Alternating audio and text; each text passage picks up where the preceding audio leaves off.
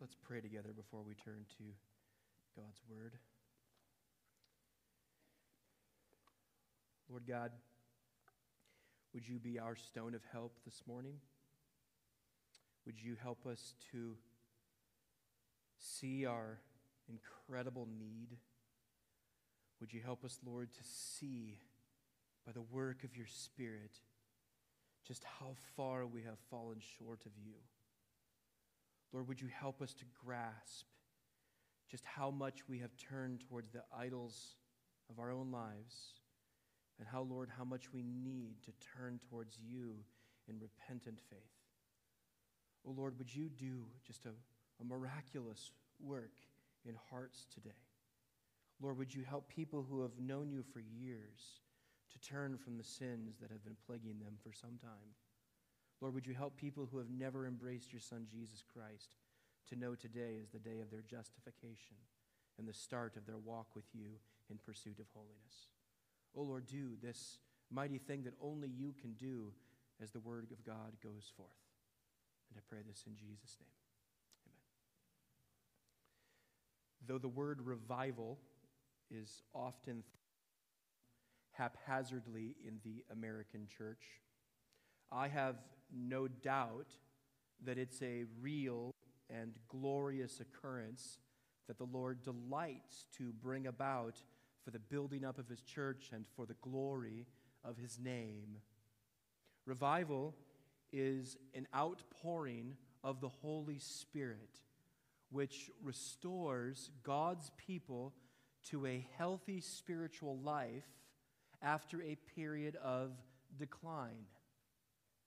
Revival occurs when the Spirit of God brings life and transformation to the elect people of God, and it happens all the time, both in small ways, such as in local churches, and even in larger locales, like in cities and regions and nations.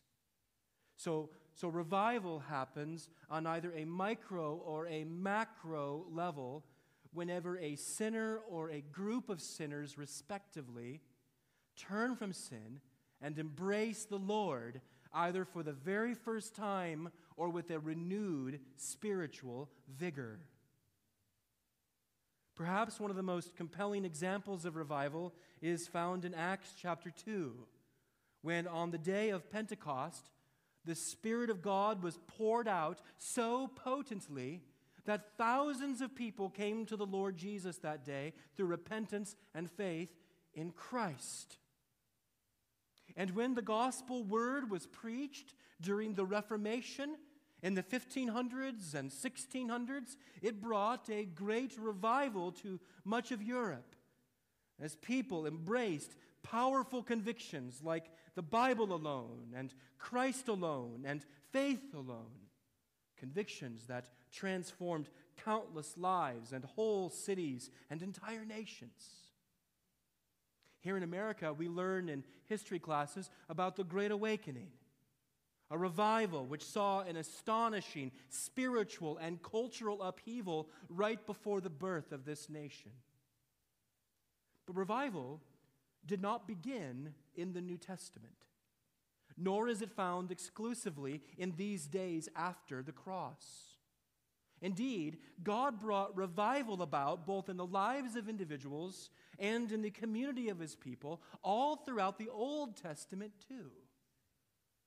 And one powerful example of this is found in our text today, where after years of sorrow caused by their own spiritual failure, the people of Israel humbly turned again to God and saw him do a mighty saving work in response.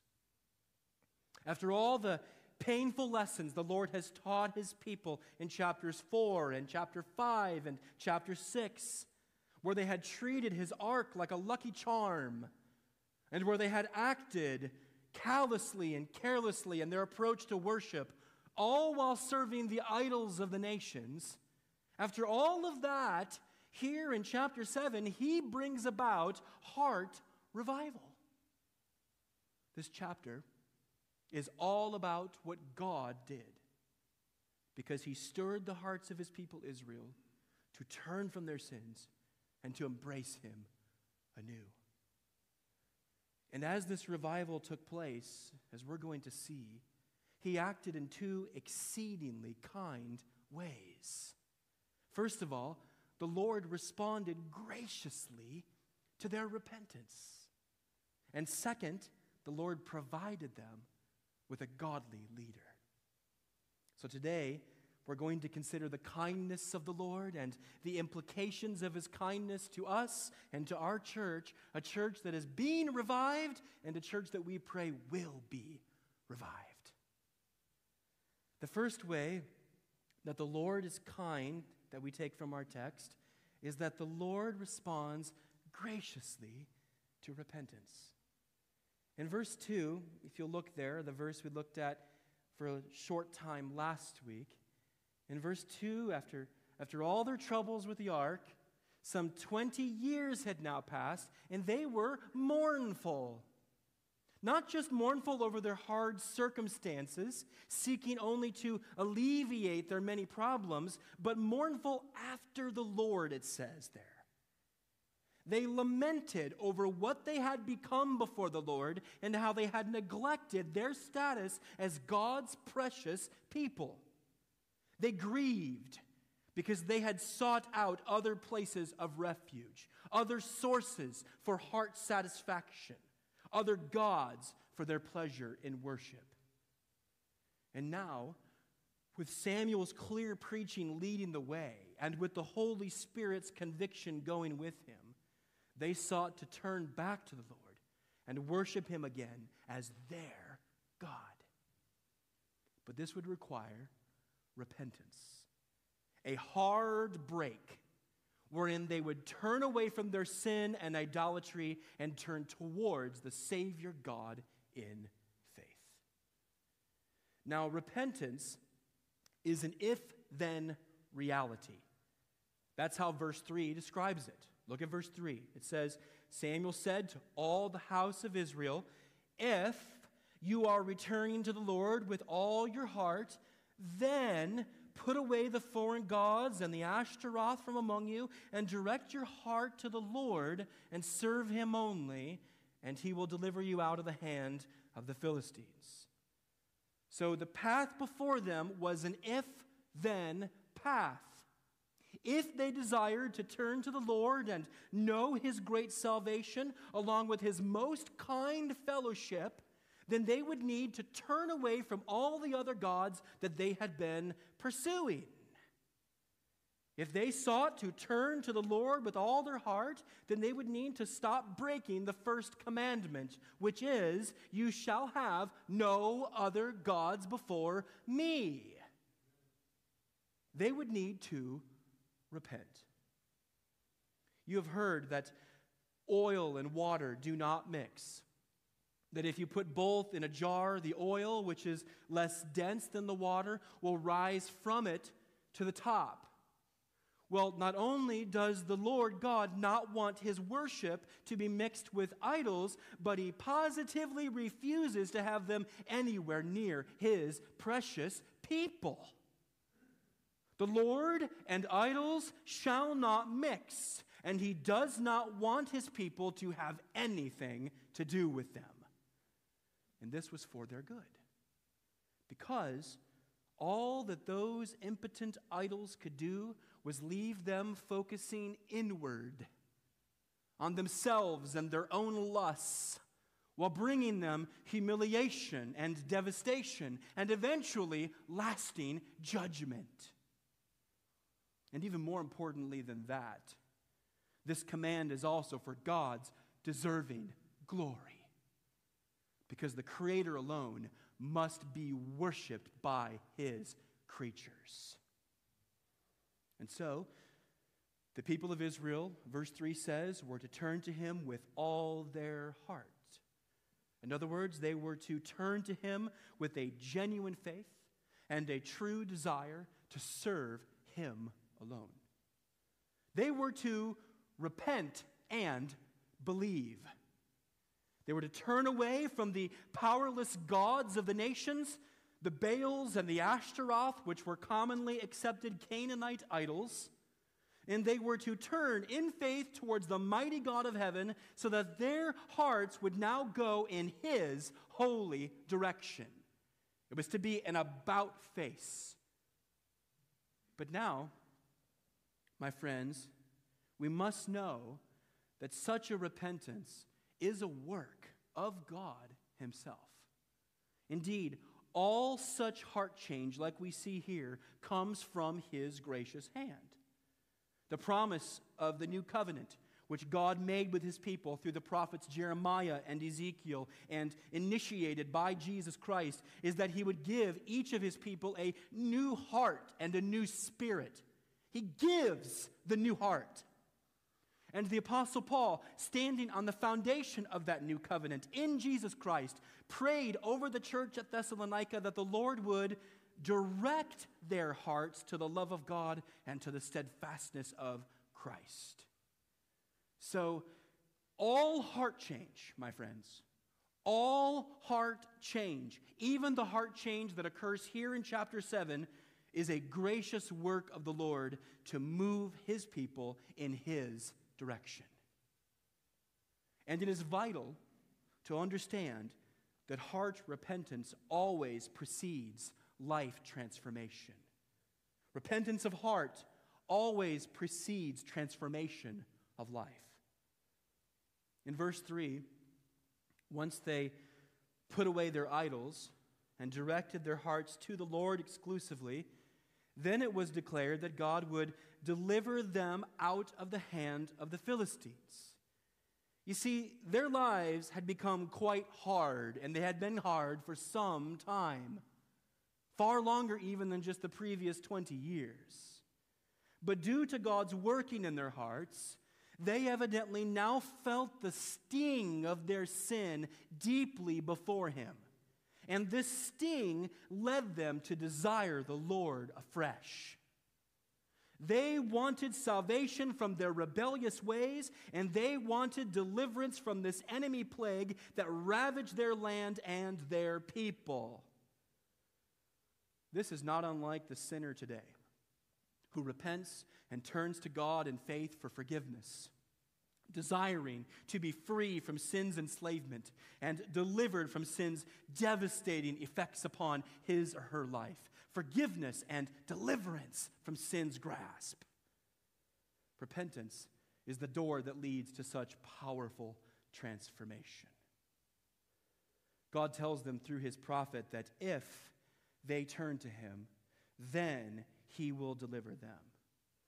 This is precisely what they did, and this is precisely what the Lord did.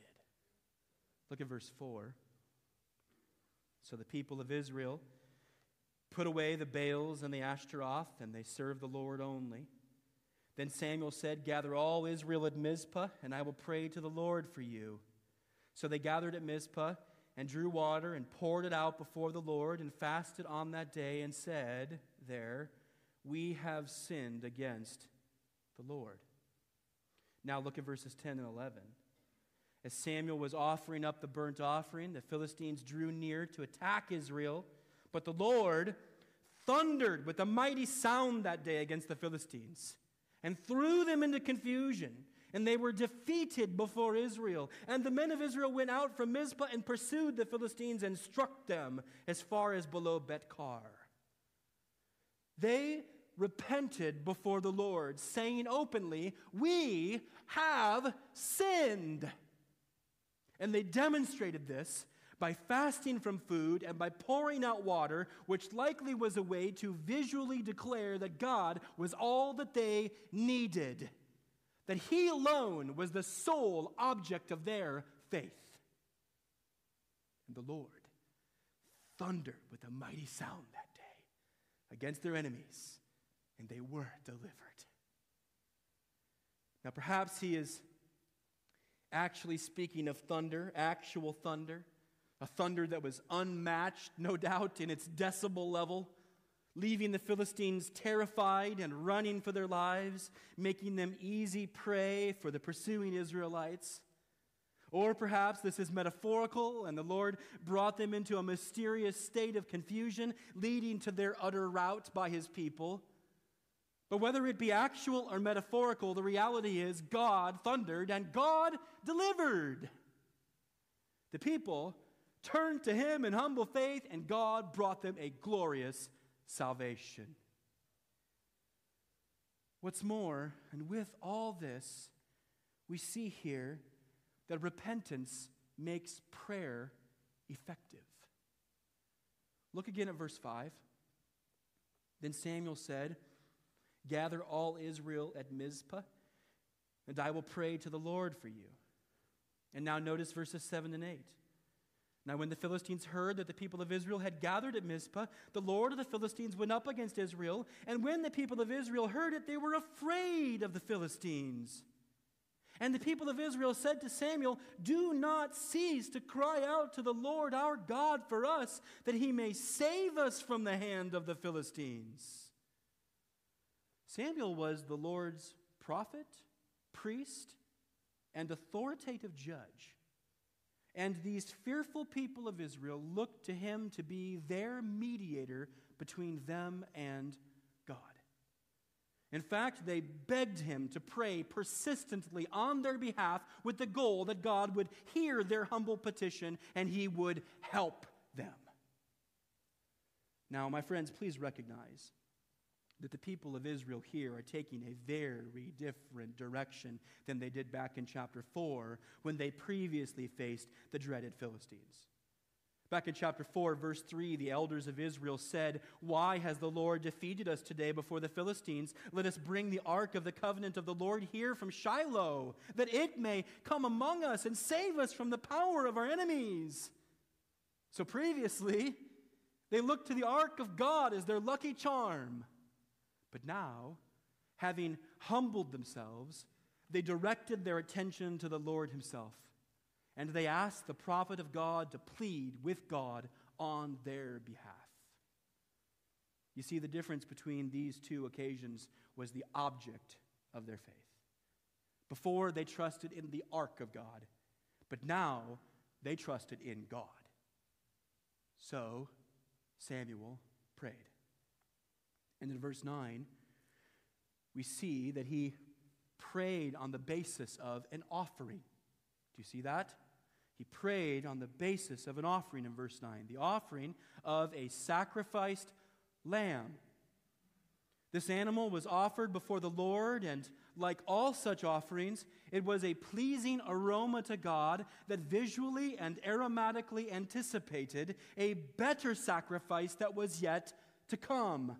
A sacrifice that would actually take away the sin of God's people, not just for then, but for all time. John chapter 1, verse 29. The next day, John, John the Baptist, he saw Jesus Christ, the Son of God, coming towards him, and he said, Behold, the Lamb of God who takes away the sin of the world. John calls him the Lamb of God because Jesus is that better sacrifice who has come. All of those lambs, all the bulls and goats, all of the offerings pointed towards this superior sacrifice. For Jesus himself would not merely be a profound and powerful teacher, discipling men and women in the Word of God, but Jesus himself would lay down his life, shedding his blood in payment for the sins of his people. So that if any sinner embraces him in faith, turning from their sins, they will be saved and begin to see God do a transforming work in their lives. And now Samuel on the basis of this sacrifice here, which prefigured a true and better sacrifice to come, he cried out to the Lord on behalf of Israel, and go figure, the Lord answered him. God heard his prayer, and he answered with a holy thunder on behalf of his people.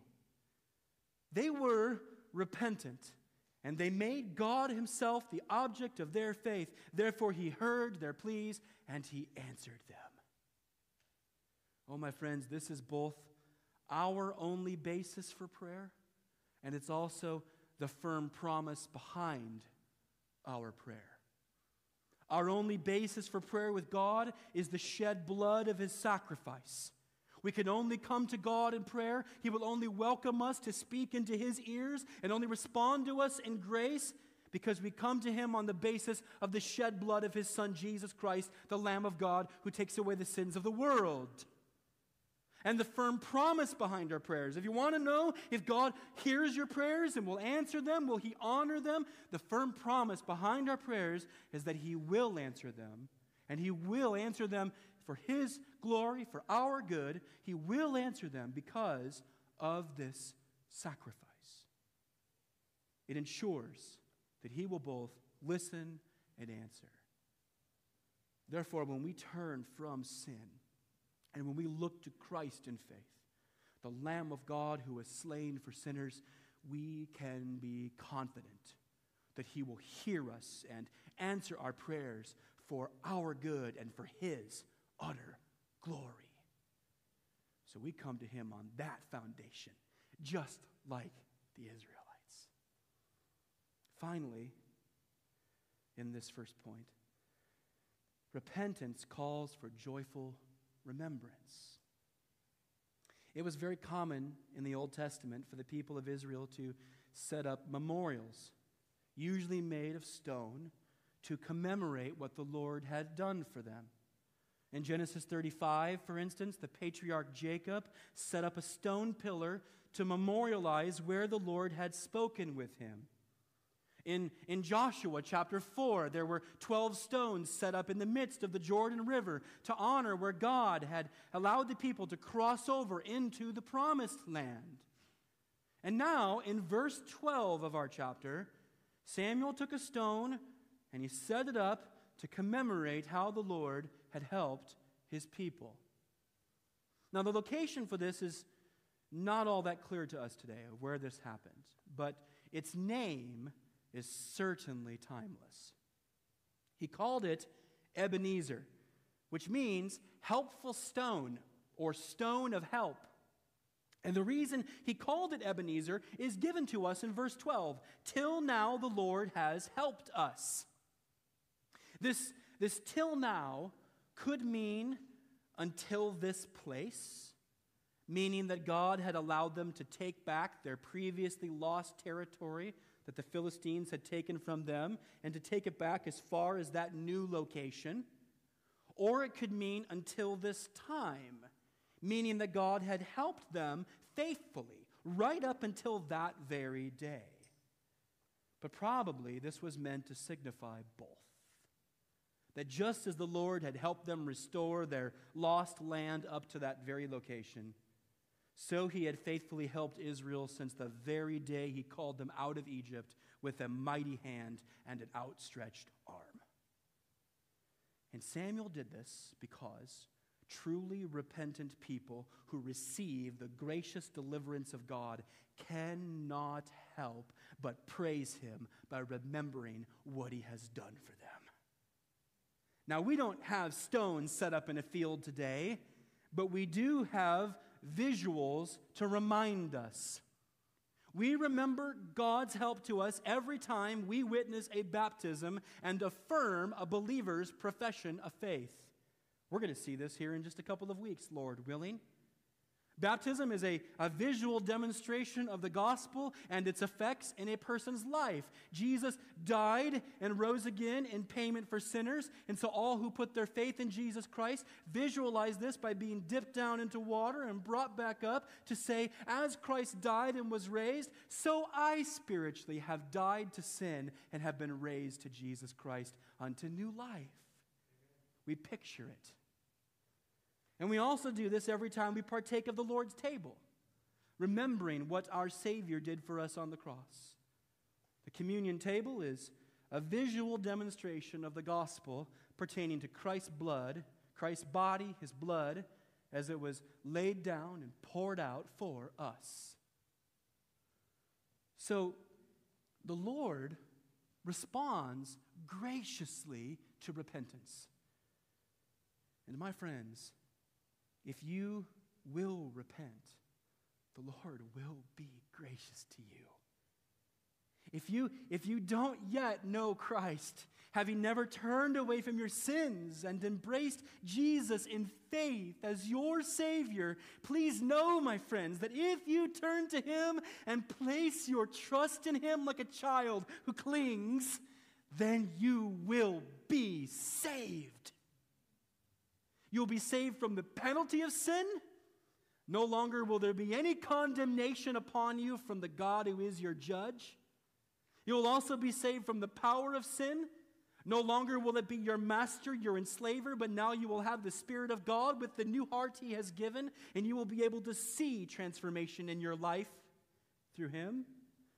And one day, gloriously, you will be saved from the very presence of sin.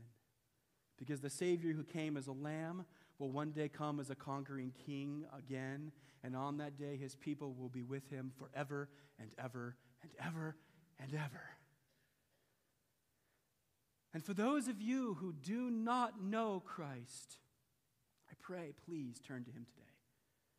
But for those of you who do, you've embraced Jesus. You claim him as your Lord and your Savior. But you have been dabbling with sin, with one foot in the realm of the Baals and with another in the realm of the Lord. Let me ask you is today the day of your revival? Is today the day when you are restored to a healthy spiritual life after a period of decline? Oh, my friends, is today the day when you repent and turn to Jesus, surrendering that sin that you have been harboring, tucking it away, holding it tight? Is today the day?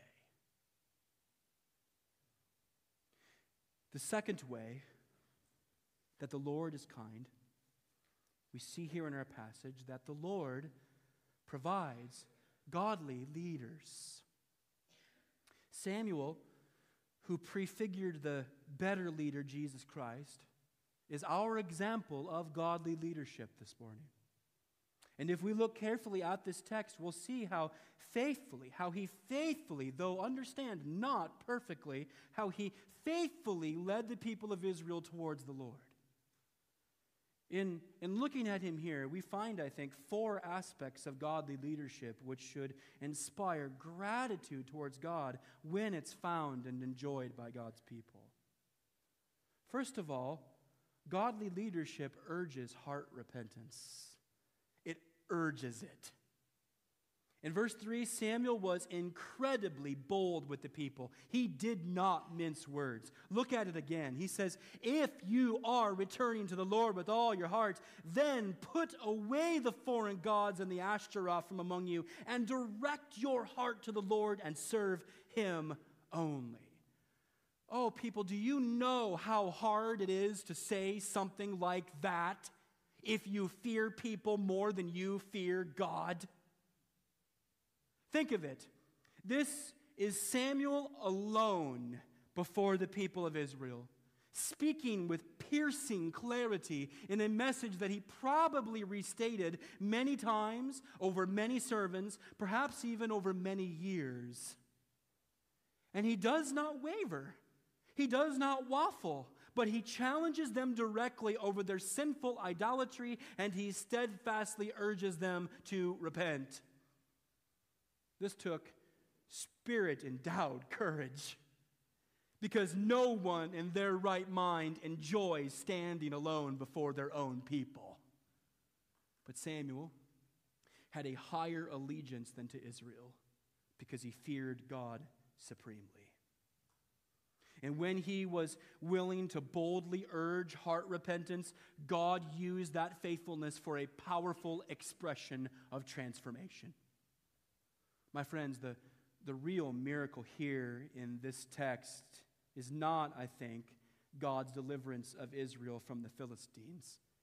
He could have done that at any time, just as he had so many times in the past and as he will do again in the future. No, I think the real miracle here is the way that God redirected hearts through the bold preaching of his word. He changed people's hearts. Do you know how hard that is to do? I can't do it. There's not an elder here who can. There's not a soul in this room who can. But God changed hearts. So, praise God for Samuel, who was willing to get up and simply say in faithfulness, Repent and turn to God. And secondly, godly leadership prioritizes sacrificial prayer. We've already read verses 5 and 9 where Samuel cried out to the Lord for Israel. But here we see the source of Samuel's vitality in preaching. Now, I have no idea what kind of a communicator this man was. Maybe he was good and really easy to listen to, or maybe he had some weird idiosyncrasies, or had a boring tone, or said um constantly. I, I don't know. But either way, his strength didn't come from his talent. His strength came from the Lord as he sought him out in prayer. And when the time came to plead with God on behalf of Israel, Samuel was simply continuing a conversation with the Lord that he'd already had with him many times over, asking God to help his repentant people. And it is not surprising at all that God answered him and fulfilled his request. Samuel stood in the gap between God and his people pleading the merits of the sacrifice on their behalf. Dear friends, this is what every godly leader does. Whether that leader be a dad or a mom who pleads with God on behalf of their kids, or it be elders in a local church who plead with God for revival among their people, or it be Christians in an adverse work environment begging God, begging God to open up the minds and the hearts of spiritually blind people who won't listen.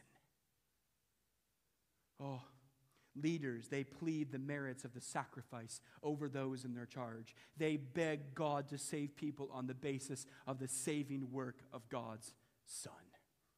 Samuel prayed this way on that foundation and good leaders today, wherever they may be found, do that very thing today.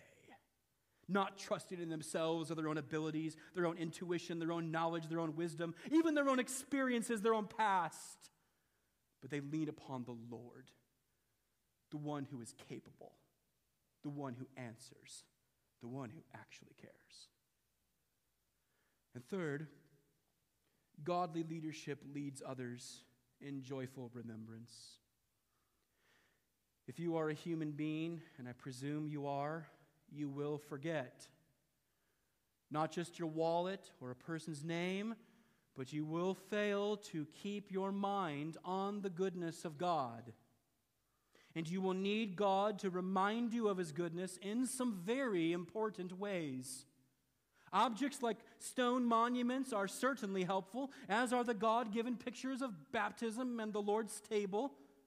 Reading His Word is also vital if God is to be in the forefront of your minds. But do you know what else God gives to help His precious people remember? He gives leaders, parents, and good friends, and faithful local church elders who constantly remind us through the Word of God that God is very good and we are very needy.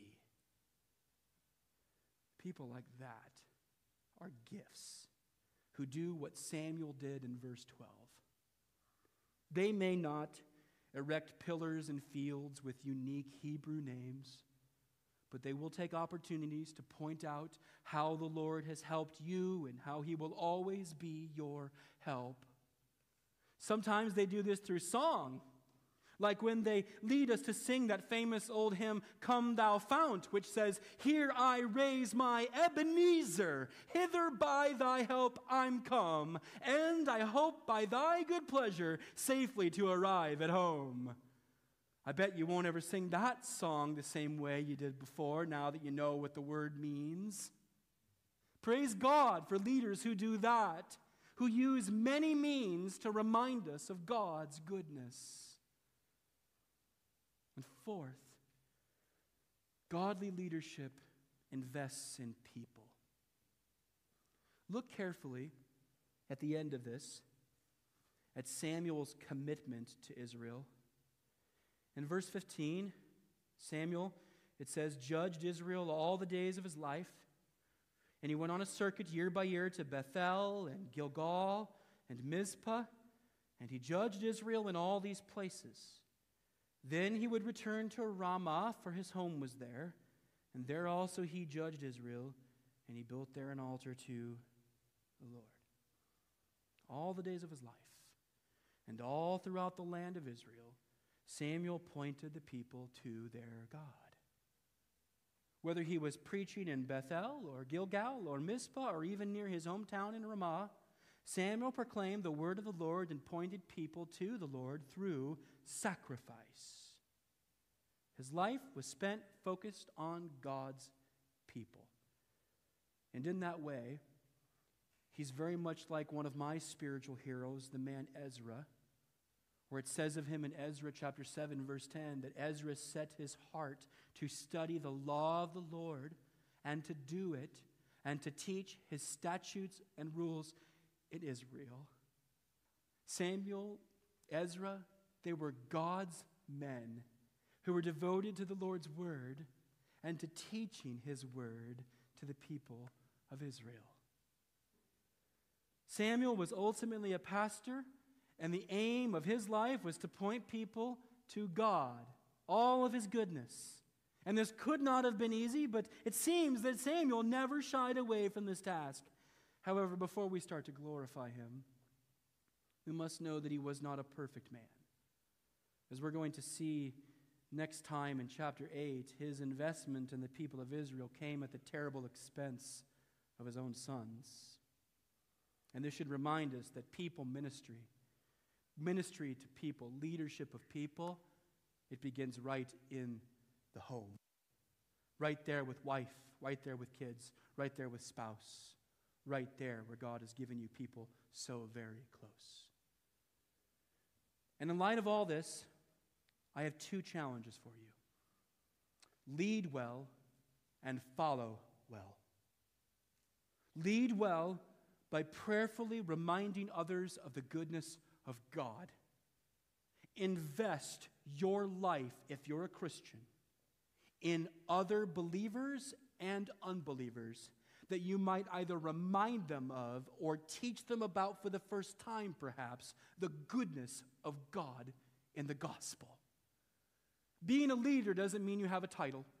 It doesn't mean you have a position. It doesn't mean you have a rank. It doesn't mean you have a place. Being a leader means you do actions.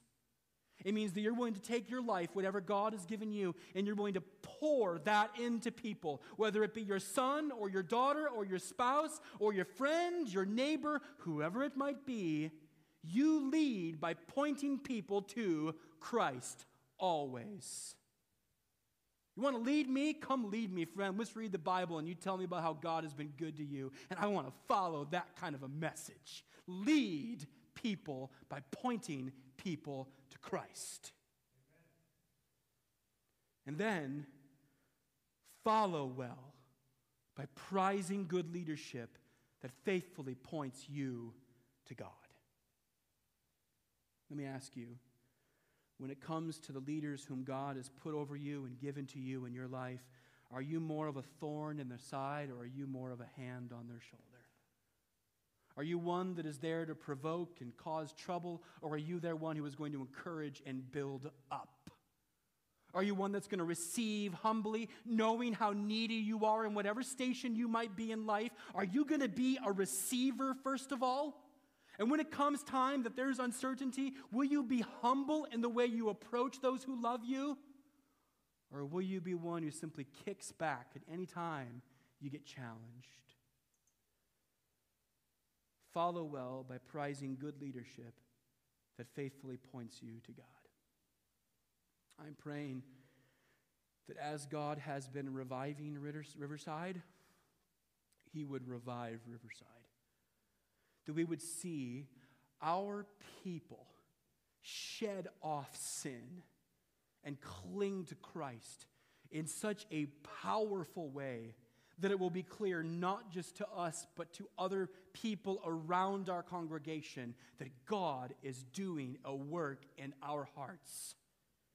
And also that He would revive this place by not just transforming us, but with that, helping us to see people truly converted and come to know Jesus Christ, embracing, sin, embracing Jesus Christ in light of their sin, coming to Him humbly because the blindness has been removed by God, and his people were willing to faithfully share the gospel. Oh, let's pray for that. Lord, would you revive this place? Revive this place, Lord, by specifically reviving this people. Revive my heart. Revive the hearts of the leaders in this room. Revive every individual here who knows Christ, Lord, that they might take that foot away from this world and jump full feeded, Lord, into your realm, embracing you, seeking to follow you, turning from sin, admitting it, confessing it openly, Lord. Do that, I pray. And I pray, Lord, that we would pe- see people saved. Lord, people who truly come to know Christ as Savior and Lord. Oh, Lord, we can't do it, but we know you, and you can. Would you please do this, we pray. In Jesus' name.